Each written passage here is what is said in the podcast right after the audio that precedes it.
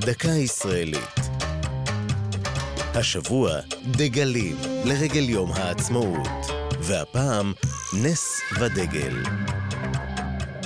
בסוף המאה ה-19 אימצו ארגונים יהודיים רבים את הרעיונות הציוניים. היה זה בנימין זאב הרצל, שהחליט לאחד את השורות וב-1897 כינס את הקונגרס הציוני העולמי הראשון.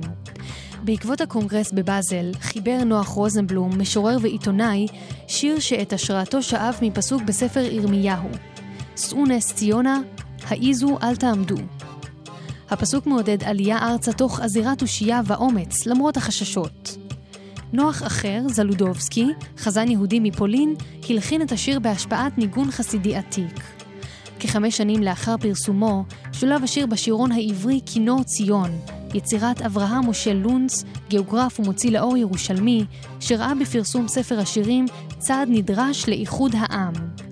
השלטונות הטורקיים בארץ ישראל ראו בפרסום השירון הסתה למרד, כי השיר מסתיים במשפט ניקח לנו מה שלנו, נישא נס ציונה.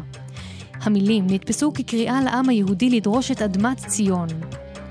על אברהם משה לונץ הוטל קנס כספי וספריו הוחרמו, אבל השיר, הפותח במילים שאו ציון הנס ודגל, דגל מחנה יהודה, נותר חקוק בלבבות עד ימינו אלה.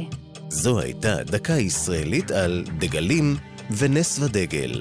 כתבה שירה אל-עמי, ייעוץ הפרופסור שי בורשטיין, עורך ליאור פרידמן.